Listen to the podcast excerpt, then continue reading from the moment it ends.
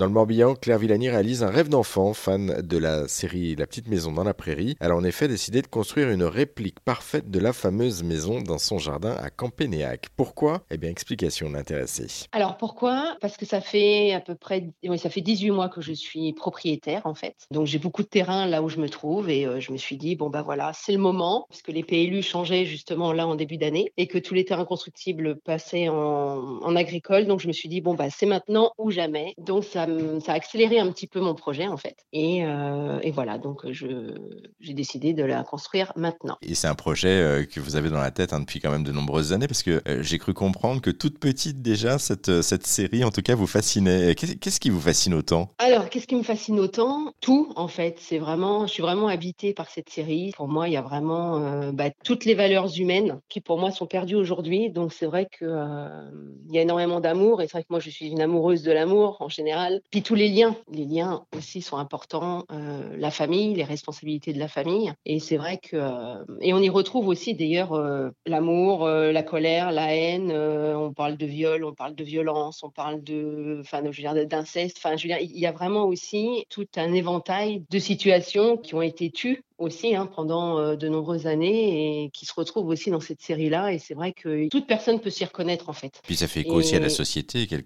qu'elle soit, parce que là on parle de, société dans le, dans le Far West, mais euh, c'est également le cas de la société aujourd'hui. Hein. Ah oui, oui, complètement. Donc c'est vrai que c'est. Euh, puis tous les acteurs sont vraiment passionnants. Enfin, moi je me suis retrouvée gamine dans cette famille, parce que nous on est quatre. Et c'est vrai que vu que ma famille maintenant, moi, il y a eu des gros problèmes et qu'elle a éclaté, j'ai un besoin vraiment fondamental de pouvoir euh, recréer euh, matériellement quelque part aussi euh, tout l'amour familial qui doit perdurer pour moi et qui font partie vraiment des valeurs, bah, des valeurs qui sont qui sont super importantes en fait. Et de, là quand même à, franchir le pas, si je peux me permettre, et de passer d'une série, on peut être fan d'une série sans forcément vouloir installer une réplique de quelque chose. Là, en l'occurrence, de la petite maison dans la prairie et de l'ouvrir au public dans son jardin. C'est encore au-delà de la fascination de la série et de l'amour que vous portez pour la série quand même.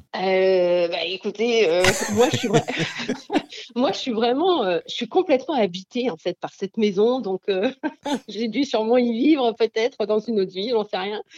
Mais euh, elle me fascine et, j'aime les petits endroits. J'aime, je préfère avoir une petite maison où tout y est qu'avoir une grande maison. Et donc c'est, c'est, je sais pas, cette maison, c'est, je sais pas, ça représente, ça me représente, ça représente un rêve pour moi, ça représente aussi. moi, je suis une passionnée de bois aussi, donc c'est vrai que et puis elle est simple euh, tout le monde dort dans la même pièce. Pour moi, c'est sécurisant aussi. Enfin, il y a tout un. Voilà, c'est plein de choses en fait. Et du coup, le, fait de, pouvoir l'ouvrir au public, c'est aussi transmettre derrière tout ça euh, votre passion pour à la fois la série et également pour euh, justement tout ce qui va autour de cette série, on a bien compris. Hein. Oui, oui, bien sûr. Après, toute personne, toute fan, hein, tout fan plutôt de la série, effectivement, pourra venir regarder un petit peu puis s'y retrouver. Après, les personnes qui sont un petit peu moins fans, c'est pas grave, elles peuvent venir aussi pour euh, tout simplement pour échanger, je veux dire euh, créer des liens, se sentir euh, bien dans un endroit, voilà où il y a du bien-être, où voilà on partage, on discute. Enfin voilà, c'est vraiment un endroit pour moi de bien-être et de discussion et d'échange en fait. La petite maison dans la prairie version bretonne devrait donc ouvrir ses portes aux visiteurs à Noël. Pour en savoir plus sur ce projet insolite de Claire Villani, eh bien on vous a mis toutes les infos. C'est à retrouver sur notre site internet direction erzen.fr.